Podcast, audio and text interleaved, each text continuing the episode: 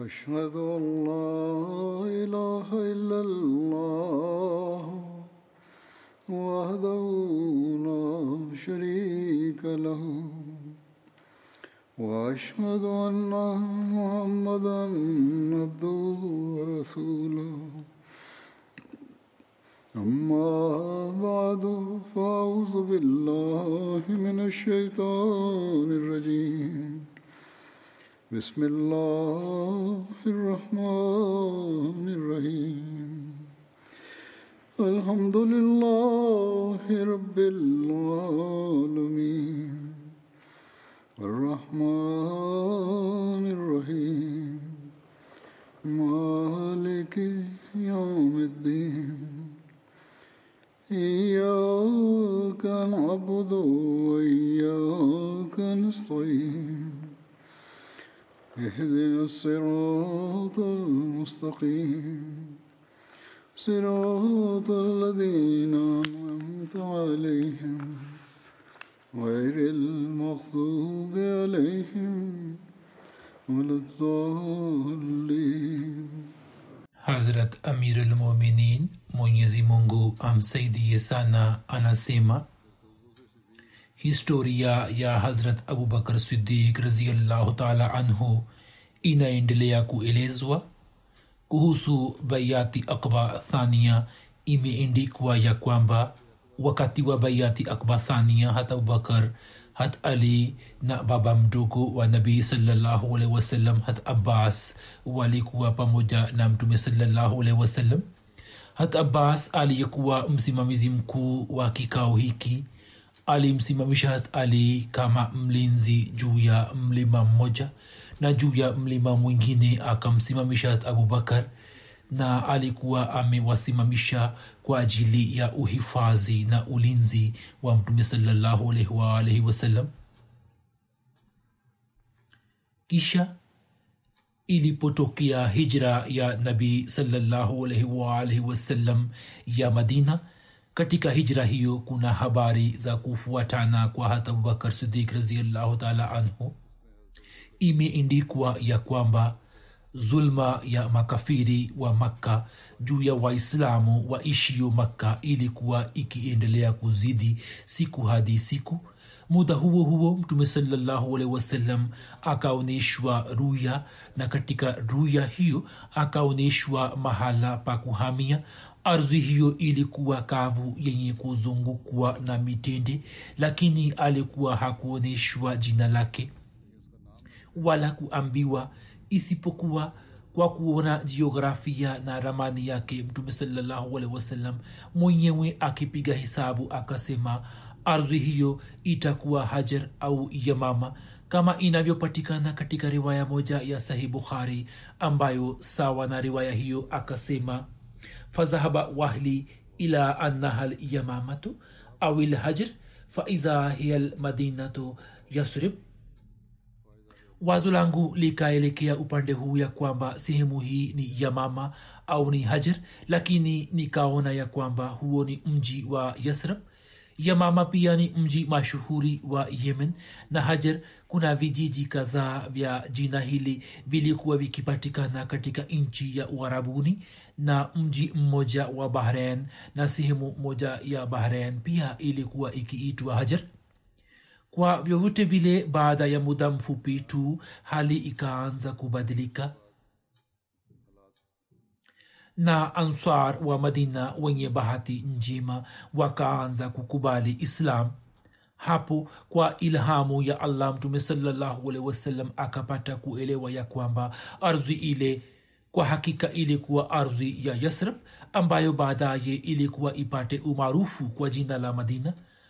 Hadakras masihi maud alahsatu wassalam akieleza kuhusu ijtihadi hiyo ya mtume salallahu alehi wasallam anasema hadisi ile ambayo maneno yake yanasema ya kwamba fazahaba wahli ila annaha lyamamatu au lhajr faiza hiya lmadinatu yasrib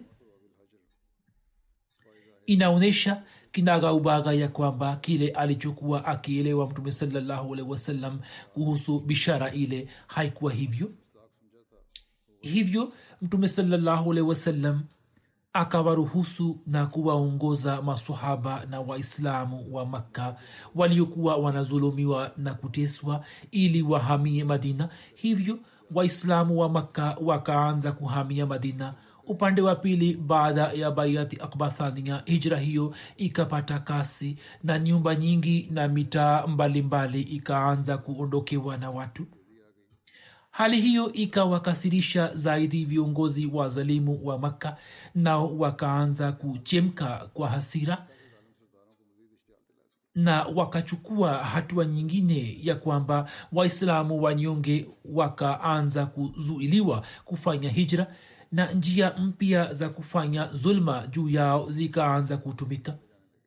Mara wakamruhusu mume kuondoka lakini wakanyanganya mke na watoto kutoka kwake. Mara wakanyanganya mali na fedha kutoka mtu fulani wakisema kwamba mali hiyo ulikuwa umechuma katika mji wetu. Kama unataka kuondoka kutoka hapa basi mali hiyo utupatie na uondoke. Mara wakamzuia kwa kusema kwamba nenda ukamwone mama yako kisha uondoke. Na tena wakamfunga na kamba na kumtia ndani. Lakini jumuiya ya waumini wenye kusubiri na kumshukuru allah ambao walikuwa wamejawa na mapenzi ya dini ya islam na mali ya imani ikaendelea kuhamia madina. Kwa vyovyote vile makka ilipoondokewa na waislamu takriban wote na mwenye uwezo wa kufanya hijra akafanya hijra. Na sasa waislamu wanyonge. Waislamu walio wanyonge na dhaifu tu ndio waliokuwa wamebaki nyuma ambao qurani tukufu imewazungumzia kama hivi ya kuwa ila lmustadhafina min alrijali walnisai walbildani la yastatiuna hilatan wala yahtaduna sabila isipokuwa wadhaifu katika wanaume na wanawake na watoto wasio na uwezo wa hali yoyote wala hawaoni njia ya kuokoka. Pamoja na hawa mtume salallahu alaihi wasallam pia alikuwa akisubiri izni ya allah akiwa katika makka. Hatali pia alikuwa katika makka. Hata bukar sidik akamjia mtume salallahu kuomba rukhsa ya hijra na mtume saa salam akamwambia ngoja nina imani ya kuwa mimi pia nitaruhusiwa. Au sawa na riwaya moja akasema usifanye haraka yawezekana kuwa allah akuandalie rafiki mmoja. Hapo hata abubakar akasema ya rasulllah wazazi wangu wajitolee kwako. Je wewe pia utaruhusiwa kufanya hijra? Na hapo akaondokewa na ghamu ya kumwacha mtume salllahualwalhi wasallam. Hata abubakar kwa kusikia habari hiyo yenye furaha akarejea nyumbani na akasitisha mpango wa hijra. Isipokuwa kwa kutumia hikima yake akanunua ngamia wawili ambao akawalisha vizuri na akaanza kuwatayarisha kwa ajili ya safari ya ghafla ya hijra.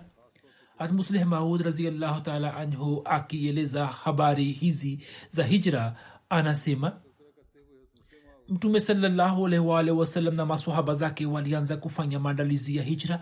Familia moja baada ya nyingine ikaanza kuondoka kutoka makka. Sasa watu waliokuwa wakisubiri ufalme wa allah wakawa wajasiri. Saa nyingine katika usiku mmoja tu nyumba zote za mtaa mmoja wa makka zilikuwa zikipigwa kufuli na wakati wa asubuhi watu wa mji walipokuwa wakiona ukimya ukitawala mtaani wali wakiulizana walikuwa wakijua ya kwamba wakazi wote wa mtaa huo wamehamia madina na kwa kuona athari nzito ya islam iliyokuwa ikienea ndani kwa ndani katika watu wa makka walikuwa wakishikwa na butwa.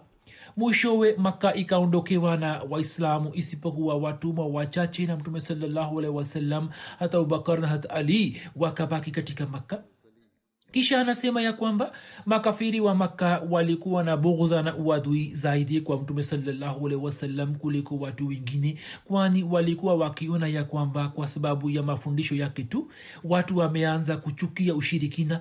Wao walikuwa wakijua ya kwamba kama wamue kundi lake kama wamue muhammad kundi lake litasambaratika lenyewe hivyo. Walikuwa wakimuuzi mtume salallahu wasalam zaidi kuliko wingine na walikuwa wakitamani kwamba mtume saa aachane na madai yake. Lakini pamoja na matatizo yote hayo mtume saa alikuwa amewaruhusu masahaba kufanya hijra. Lakini mwenyewe licha ya kuteswa na kudhulumiwa sana hakuhama makka kwani alikuwa hakupewa izni yoyote kutoka kwa allah. Hivyo hata abubakar alipomuuliza ya kwamba je mimi nihamie? Ye akajibu ala rislika fa inni arju an yuzana li. Ngoja nina imani ya kwamba mimi nitapewa ruksa makafiri walijumuika katika darunadwa ili kushauriana kwa siri zidi ya mtume salllahualhi kuhusu hiyo imeendikwa ya kwamba viongozi wa makka walikuwa wamekasirika na kupata hasira kali wakiona ya kwamba waislamu wamesalimika na kuondoka kwa amani. Hivyo sasa wakajumuika katika darunadwa alama ibni ishaq anasema ya kwamba quraishi walipoona ya kuwa kundi moja la masahaba wachache wameunga mkono na mtume salallahu wasallam ambao hawatokani na waislamu wa makka wala hawatokani na maeneo yao pia quraishi wakaona ya kwamba masahaba wa mtume salallahu wasallam wanaondoka na kwenda kwa watu hawa hapo kuraishi wakajua ya kwamba wao wanapata uhifadhi katika mahali penye amani na wamepewa uhifadhi wa kutosha kutoka watu wa madina. Hapo wakapata wasiwasi wasi ya kwamba mtume salallahu alehi asije akahama na kuhamia kwao. Na kuraishi wakajua ya kwamba watu hawa wanajumuika ili kupigana nao vita hivyo. Wakajumuika katika darunadwa hii ilikuwa nyumba ile ya kusai bin kilab ambayo kila aina ya uamuzi wa quraish ulikuwa ukifanywa katika nyumba hiyo hiyo. Kila walipokuwa wakihisi tashwishi kuhusu mtume salllahualhi watu hawa walikuwa wakija hapa hapa kwa ajili ya mashauriano. Kuna riwaya nyingine inayosema ya kwamba abdullah bin abbas alisimulia ya kwamba watu wale walipojumuika nao wakaahidiana kuingia katika darunadwa ili washauriane kuhusu mtume salllahualhi siku waliokuwa wameipanga kwa ajili yake siku ile wakakusanyika na siku ile inaitwa yaumuzahma mbele yao iblisi akazwihiri katika sura ya mzee mkongwe. Maana yake ni kwamba yeye alikuwa mtu mwenye sifa ya kiiblisi aliyekuwa amejifunika na shuka naye akasimama mlangoni wa darunadwa watu walikuwa hawamjui walipomwona akisimama mlangoni wakasema mzee huyo ni nani? Mtu huyo akasema mimi ni mzee kutoka watu wa najd. Na akasema kwamba nimesikia jambo lenu ambalo mmepanga kulifanya hivyo. Mimi nimewajieni ili nisikilize mnayoyasema nisikilize kwamba mnasema nini. Nina imani ya kuwa mtafanikiwa kufikia mwafaka fulani. Yeye akasema kuhusu zati yake wao wakasema sawa ingia ndani. Yeye akaingia ndani pamoja na watu wengine katika kikao kile. Kulikuwa na kundi kubwa la viongozi wa quraish kama vile kina utba bin rabia na shaba bin rabia abu sufian bin harb tema bin adi na wengine walikwepo abu jahal bin hisham na wana wawili wa hijaz na watu wengi wengine walikuwepo. Pia kulikuwa na viongozi wengine wasiotokana na quraish. Watu wote walipojumuika na muda wa kutoa rai ukawadia mtu mmoja akatoa rai akisema kwamba huyu yani muhammad salllahualhi wasallam mumfunge na minyororo ya chuma na mumtie ndani na fungeni mlango kutoka nje kisha musubiri mauti ya mkute ambayo yameshawafikia washairi wawili waliofanana naye. Mathalan zuher na nabagha na washairi wengine waliotangulia yaani musubiri mwisho wake kama ulivyokwisha tokea wa washairi wawili zuher na nabagha wa kabla yake. Yaani mauti yamfikie kama yalivyowafikia wao na mpango kama ule ukapangwa kwa ajili yake. Hapo mzee huyo wa najd akasema hapana wallahi katika fikira yangu rai hiyo haifai kwenu. Wallahi kama nyini mkimfunga ndani basi habari yake ikitoka nje ya mlango uliofungwa itawafikia watu wake. Kisha yawezekana kuwa wao wawashambulieni na waje kumtoa mtu huyo kutoka kwenu. Kisha kwa msaada wake wakiongeza idadi yao waje kupata ushindi. Juu yenu hivyo fikirini kuhusu rai nyingine.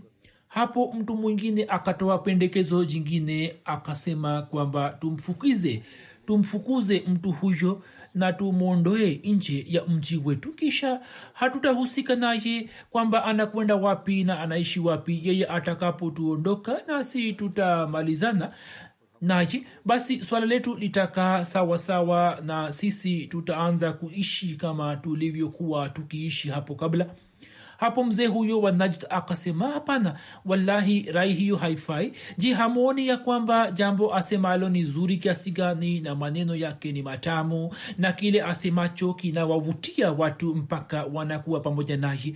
Wallahi mkifanya hivyo hamtaishi katika amani yeye atawaindia kabila fulani la uharabuni na kwa maongezi yake atapata mamlaka juu yao nao wataanza kumfuata kisha watawaelekeni na watawamalizeni katika mji wenu na watapata mamlaka juu yenu kisha watawatendeni kama wanavyopenda. Hivyo angalieni kama kuna pendekezo jingine abu jahal akasema rai yangu ndiyo hii ya kwamba kutoka kila kabila la kuraishi achaguliwe kijana mmoja madhubuti na mwenye nasaba nzuri na kila mmoja wao akabiziwe upanga mkali wenye kukata sana. Kisha watu hawa wafanye mpango wa kummaliza muhammad na wamshambulie kwa pamoja na wamue.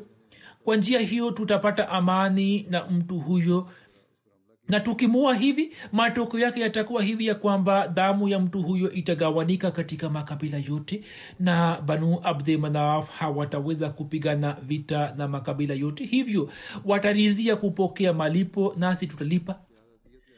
Hapo mzee wa najd akasema kama kuna rai basi ni ya mtu huyo pekee ama mengine yote hayafai ilmuradi wote wakaafikiana juu ya rai hiyo na wakaondoka upande wa pili mwenyezi mungu akamwambia mtume salallahu wasalam kuhusu hali zote kama asemavyo waidh yamkuru bika lazina kafaru liyuthbituka au yaktuluka au yukhrijuka wayamkuruna wayamkuru llah wallahu khairu lmakirin nakumbuka walipokufanya hila wale waliokufuru ili wakufunge au wakuue au wakufukuze na wakafanya hila na pia allah akafanya mpango wa kuivunja hila yao na allah ni mbora wa wafanyao mipango.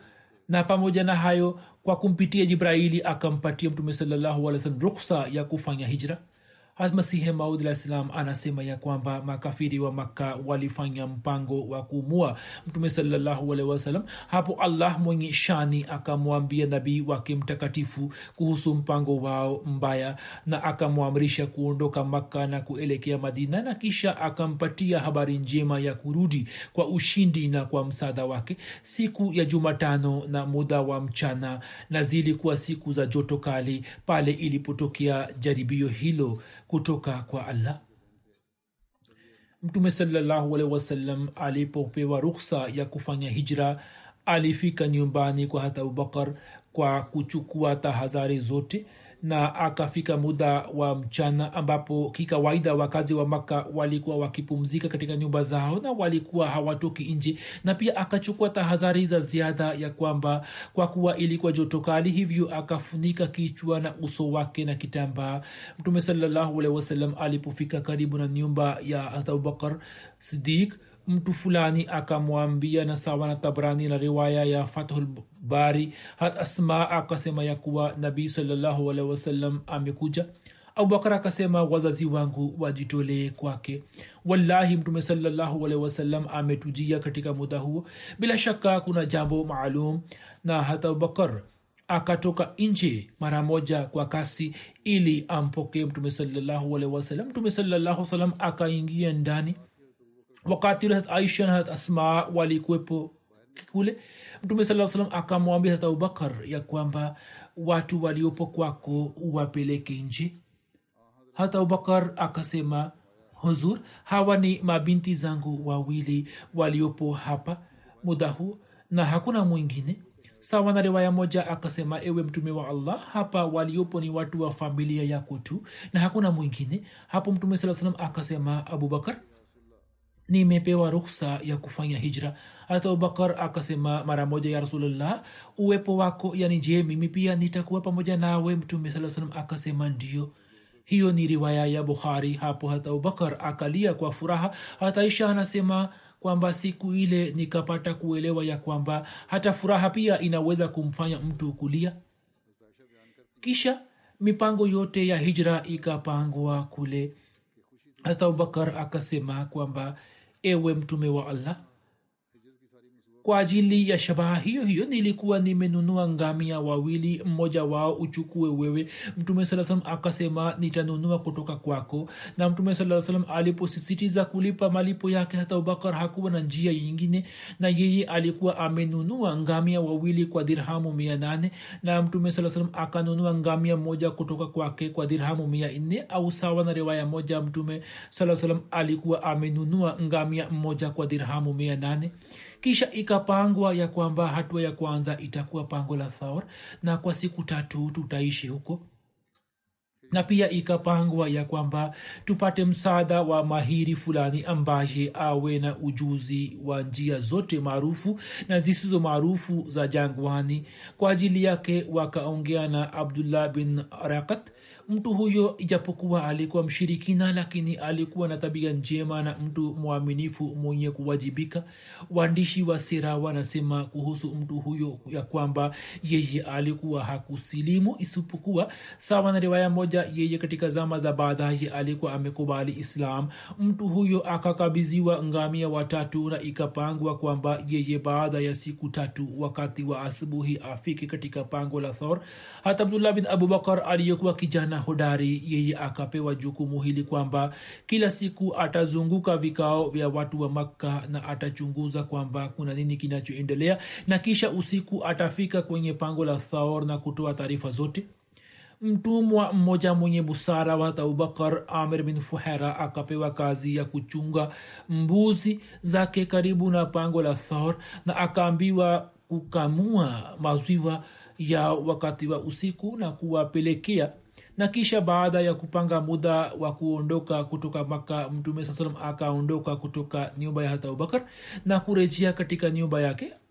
Akija nyumbani akamwambia hat ali kuhusu mpango wake wa hijra na akampatia kazi moja nyeti sana ya kwamba usiku wa leo yeye atalala juu ya kitanda kitakatifu cha mtume saa salam huku akifunika shuka ya kijani au sawa na riwaya moja shuka nyekundu ya hazrami ambayo mtume saa salam alikuwa anatumia wakati wa kulala na akimhakikishia mtumishi wake huyo mwenye moyo wa kujitolea sana kwamba nusra na msaada wa allah u kwake akasema ya kwamba usiwe na wasiwasi na ulale kwa amani tu juu ya kitanda changu.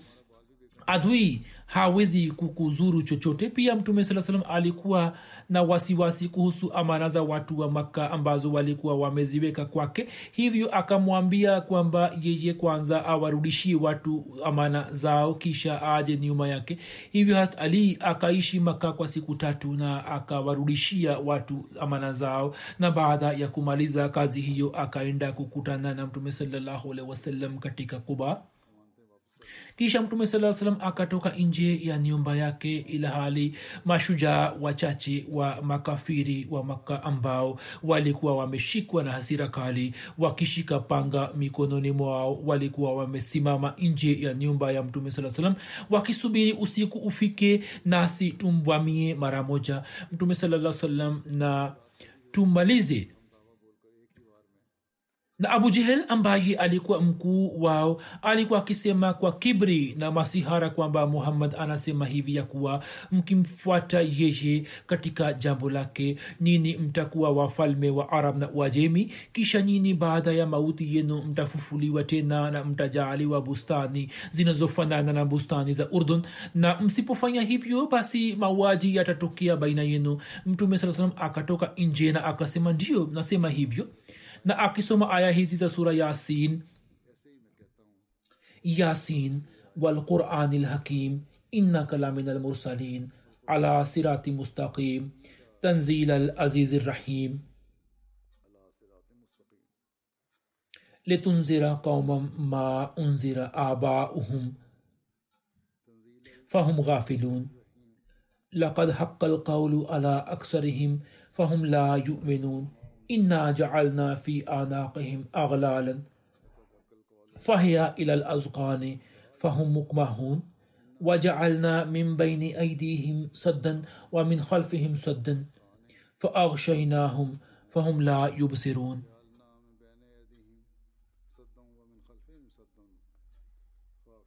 yasin ya sayid tafsiri yake ni kwamba ewe kiongozi naapa kwa quran yenye hikima hakika wewe u miongoni mwa waliotumwa juu ya njia iliyonioka ni utirimsho wa mwenye ushindi kamili mreheme, mrehemevu ili uwaonye watu ambao hawakuonywa baba zao basi wao wameghafilika.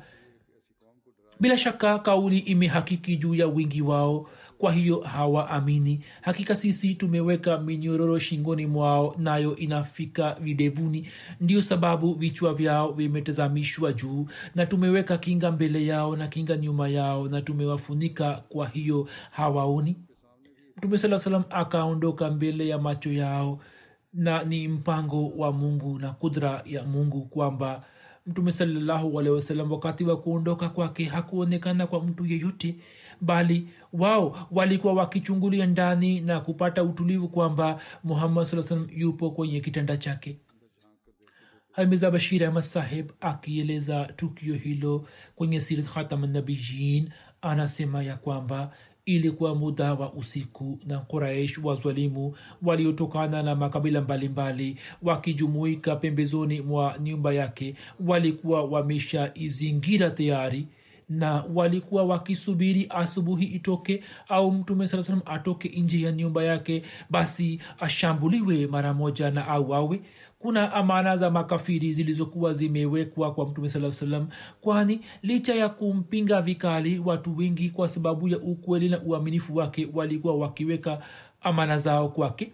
Hivyo mtume saa salam akamfahamisha hisabu yote ya amana hizi na akamsisitiza harat ali kwamba wewe bila kurudisha amana usiache maka kisha akamwambia kwamba wewe ulale juu ya kitanda changu na akampa moyo ya kuwa kwa fadhili ya allah hutapata madhara yote yeye akalala na mtume saa salam akamfunika na shuka yake yenye rangi nyekundu. Kisha kwa jina la allah akatoka nje ya nyumba yake na wakati ule wapinzani walikwepo juu ya mlango wake. Lakini kwa kuwa hawakuwa na fikira hii kwamba mtume saa salam katika muda huo wa mwanzo wa usiku ataondoka kutoka nyumba yake wao wakati ule walikuwa wameghafilika sana kiasi kwamba mtume saa salam akapita kati yao na hawakuweza kujua. Kuraish walikuwa wameizingira nyumba yake kila baada ya muda mfupi walikuwa wakichungulia ndani ya nyumba na wakimwona hatalii juu ya kitanda chake walikuwa wakitulia lakini asubuhi wakajua kwamba windo wao umewatoka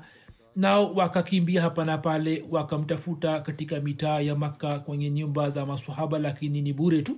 Katika hasira hiyo wakamkamata hatalii na kumpiga hatmasihi salam akieleza habari hiyo anasema kwamba mtume saa salam alipoamua kuhama mji wake wa zamani na wapinzani kwa nia ya kumua wakaizingira nyumba yake tukufu toka pande nne ndipo kipenzi chake hamimu ambaye dhati yake ilikuwa imenyweshwa mapenzi na imani kwa ajili ya kujitolea na sawa na amri ya mtume saa salam akaendelea kulala juu ya kitanda cha mtume saa salam ili jasusi wa maadui wasipate habari yote ya kuondoka kwa mtume saa salam na kwa kuelewa kwamba huyu ndiye mtume muhammad saa salam waendelee kubaki hapa hapa ili wamue.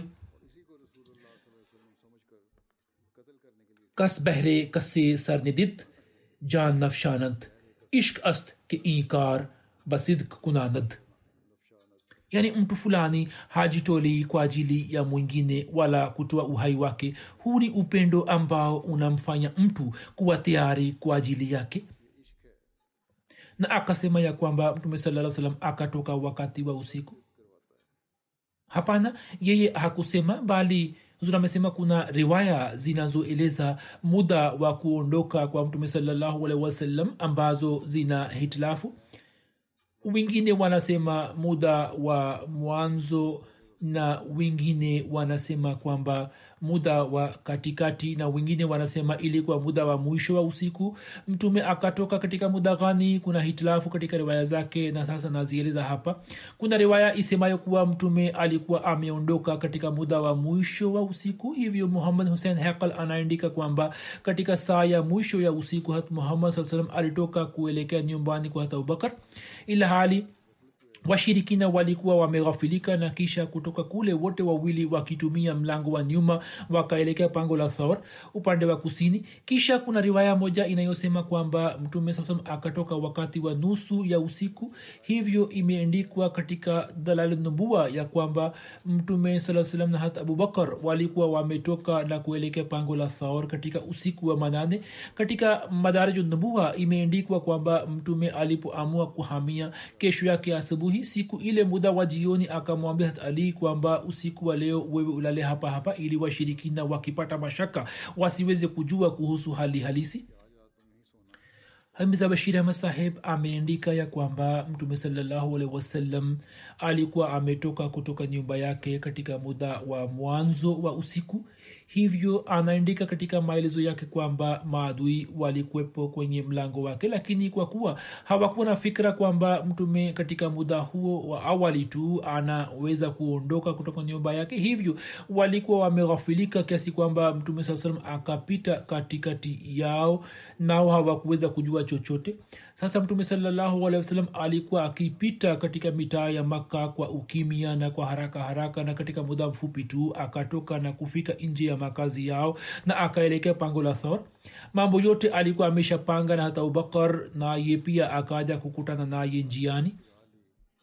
Musleh maud amechambua riwaya hizi zote na amesema ya kwamba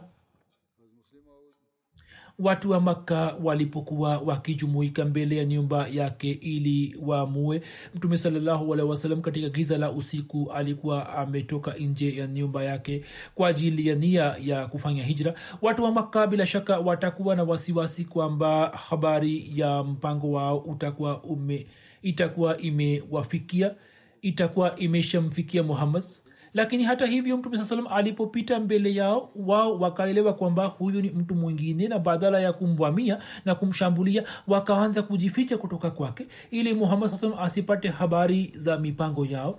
Siku moja kabla ya usiku ule abubakar alikuwa ameshaambiwa kwamba awe tayari kuhamia pamoja na mtume saa salam basi yeye pia akaja kukutana naye na wote wawili katika muda mfupi tu wakaondoka kutoka makka sawa na rai masihi mod islam mtume saa salam alikuwa ametoka wakati wa asubuhi. Hivyo anasema kwamba hakuna adui aliyemwona mtume akiondoka ila hali ilikuwa saa ya asubuhi na maadui wote walikuwa wameizingira nyumba ya mtume saa salam hivyo mwenyezi mungu kama alivyosema katika sura yasin akafunika macho yao na mtume saa salam akapita mbele yao nao hawakujua chochote na riwaya zinasema kwamba makafiri hawakuweza kujua.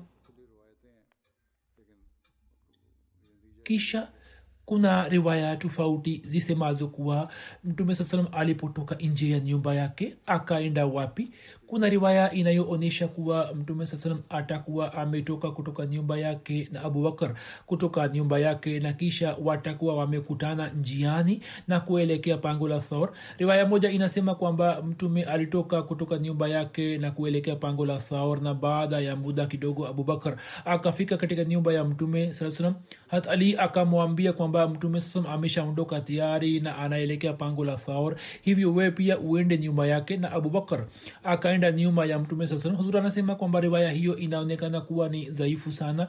Riwaya hiyo inaonyesha kwamba mtume saa salam akaendelea kumsubiri abubakar naye akachelewa na abubakar hakuwa na habari kwamba nabii saa salam atakuwa amekwenda wapi na sasa ali anamwambia yote.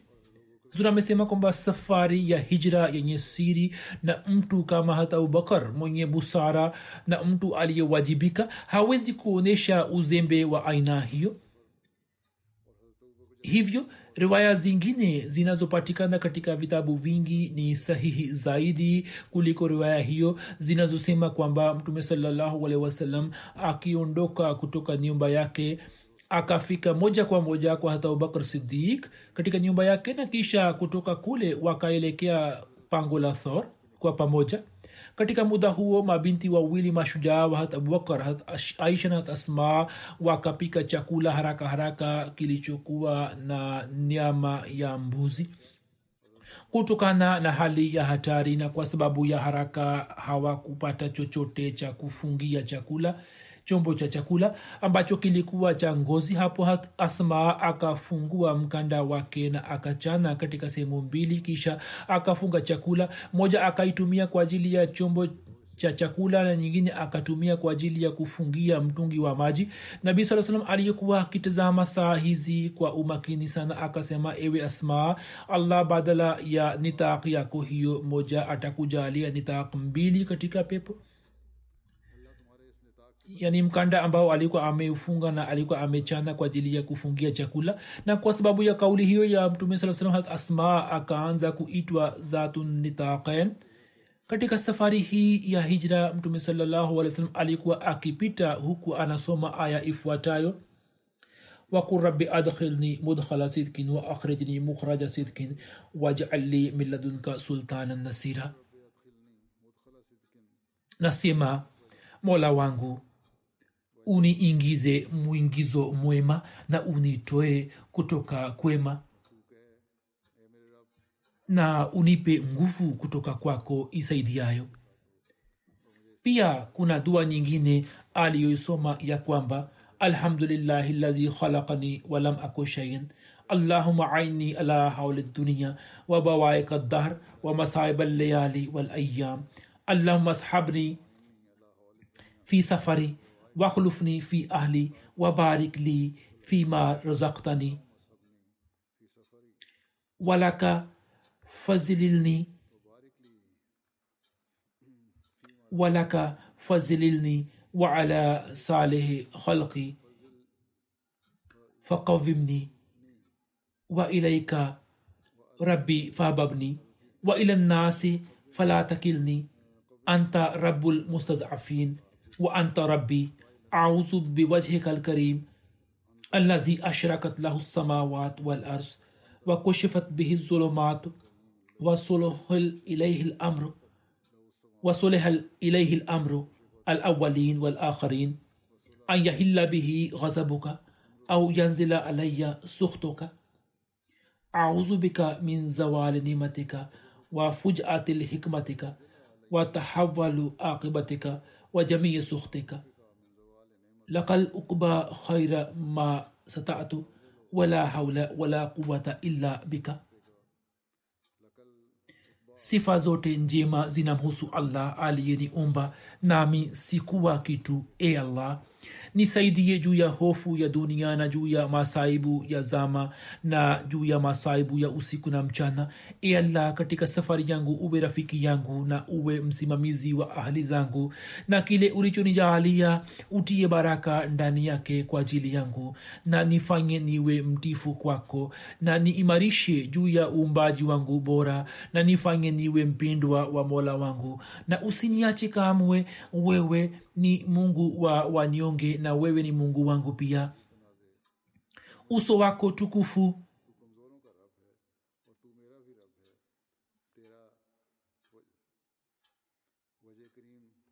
uso wako tukufu ambao kwa sababu yake mbingu na ardhi zimenawiri na giza zikatoweka na ambao kwa sababu yake swala la waliotangulia na wabaadaye likarekebika mimi najikinga kwako kutoka jambo hili kwamba ghadhabu yako inishukie au hasira yako initeremkie. Mimi najikinga kwako kutoka jambo hili kwamba neema yako inipotee au adhabu yako inifikie ghafla na kuhusu zati yangu uamuzi wako wa mwisho ubadilike katika maelezo ya zarkani badala ya tahavule aqibatika maneno ya tahavule afyatika yametumika. Maana yake ni kwamba siha ulionijalia ibaki na najikinga kwako ili nisipate hasira yako na wema niliyoweza kuufanya nimeweza kufanya ili nipate razi yako. Hakuna hila ya kuepukana na zambi wala nguvu ya kutenda mema isipokuwa kwa msaada wako tu mtume salllahualwalh wasallam wakati wa kupita nyuma ya kaaba tukufu akaelekea uso akaelekeza uso wake tukufu upande wa makka na akasema wallahi e makka nakupenda sana na allah pia anakupenda sana katika ardhi zote. Na kama wakazi wako wasingenifukuza kwa nguvu mimi nisingekuacha kamwe imam bahki ameandika kwamba katika safari ya kuelekea pango la thaur hatobakar mara alikuwa akitembea mbele ya mtume saa salam na mara nyuma yake na mara akawa kulia kwake na mara alikuwa akitembea kushoto kwake. Mtume saa salam akamuuliza sababu yake hapo akasema ya rasulllah mimi ninafikiri kwamba adui fulani asije akatoka kutoka mbele hivyo nakuwa mbele yako na nikiwa na wasiwasi kwamba mtu asije akakushambulia kutoka nyuma hapo nakuwa nyuma yako. Na mara nikawa kulia na mara nikawa kushoto ili wewe uwe salama toka pande zote. Sawa na riwaya moja katika safari ile ya milimani miguu ya mtume sasam ikapata majeraha. Na sawa na riwaya moja kwa sababu ya kugonga jiwe mguu wake moja ukapata majeraha.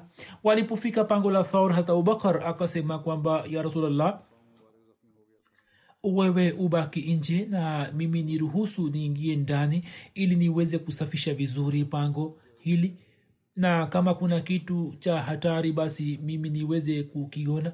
Hivyo akaingia ndani na akasafisha pango na matundu yote akayaziba kwa kitambaa. Kisha akamwambia mtume salallahu alaihi wasalam kuingia ndani. Wanasema kwamba mtume saa salam akaweka kichwa chake juu ya paja la abubakar na akalala na tundu moja ambalo hakuweza kuliziba kwa sababu ya kukosa kitambaa au huenda atakuwa hakuliona hata akaweka mguu wake juu ya tundu lile. Riwaya inasema kwamba kutoka tundu lile lile nge au nyoka fulani akaendelea kumnata hata abubakar lakini yeye hakujiharakisha akiwa na hofu kwamba akionyesha reaction fulani mtume saa salam asije akapata shida pale anapopumzika hadi mtume sasa alipoamka akaona rangi ya uso wa abubakar imebadilika. Hapo akamuuliza sababu yake na ye akamwambia yote mtume sasa akapaka mate yake juu ya mguu wake na mguu wake ukapona. Upande wa pili kuraishi wa makka waliokuwa wameizingira nyumba ya mtume saa salam mtu mmoja akiwaona akawauliza kwa nini mmesimama hapa? Wao wakamwambia sababu yake. Hapo mtu huyo akasema kwamba mimi nimemwona muhammad akipita kwenye mitaa wao wakimfanyia masihara wakasema kwamba ye yupo ndani juu ya kitanda chake nasi tuna macho. Kisha wakati wa usiku sawa na mpango wao wakaingia ndani na wakaondoa waka shuka na wakaona kwamba yeye ni hat ali wakamuuliza muhammad yuko wapi yeye akasema kwamba sijui hapo washiriki na wakamkasirikia na wakampiga na baada ya kumweka ndani kwa muda wakamwacha. Sawa na riwaya hiyo watu hawa wakamkasirikia hat ali na wakampiga kisha wakaondoka na wakaanza kumtafuta katika mitaa na nyumba za makka katika msako huo watu hawa wakafika katika nyumba ya hat abubakar wakakutana hat asma. Abu jehel akaja mbele na akamuuliza baba yako yuko wapi? Ye akasema sijui yuko wapi. Hapo abu jehel mwenye tabia mbaya akainua mkono wake na akampiga kofi kwa nguvu hatasma mpaka herini yake ikavunjika na kudondoka chini na katika hasira kali watu hao wakaondoka. Waliposhindwa kumtafuta katika makka wakawapeleka nje majasusi mahiri. Chifu wa makka umaya bin khalf akifuatana na jasusi mahiri akatoka nje. Na hakuna shaka yoyote kwamba mtu huyo alikuwa mahiri sana alikuwa amebobea katika umahiri wake kwani huyo ndiyo mtu mmoja tu aliyeweza kutafuta alama za miguu ya mtume saa salam na kufika mpaka pango la thor na akasema kwamba alama za miguu ya muhammad zinaishia hapa hapa na haziendi mbele yake alama baladri amesema kwamba jina la jasusi huyo lilikuwa alkama bin qars na ameandika kwamba wakati wa ushindi wa makka yeye alikuwa amekubali islam. Watu hawa walikuwa wamesimama nje ya pango la thor na kuongea na wafanya hijra wawili wamejificha katika walikuwa wamejificha katika pango lile lile na kusikiliza maongezi yao. Bali abubakar anasema kwamba nilikuwa naona miguu yao na wallahi kama mmoja wao angechungulia ndani na kuona basi sisi tungekamatwa lakini katika muda huu wenye hatari na shida wawili hawa hawakuwa peke yao bali watatu alikuwa mungu ambaye mbingu na ardhini chini ya mamlaka yake na aliyekuwa na uwezo kamili. Yeye upande mmoja kabla ya kufika kwa majasusi akaotesha mti mmoja kwa kudra yake na kwa kumtuma buibui akatengeneza buibui juu ya mdomo wa pango na akawatuma njiwa ili watengeneze kiota chao na watake mayai huko. Hiyo inapatikana katika riwaya. Kisha baada yake jinsi allah anavyompa moyo mtume salallahu wasallam au kwa izni ya allah jinsi mtume saa alivyompa moyo hata abubakar habari zake zitaelezwa katika siku za usho, usoni inshallah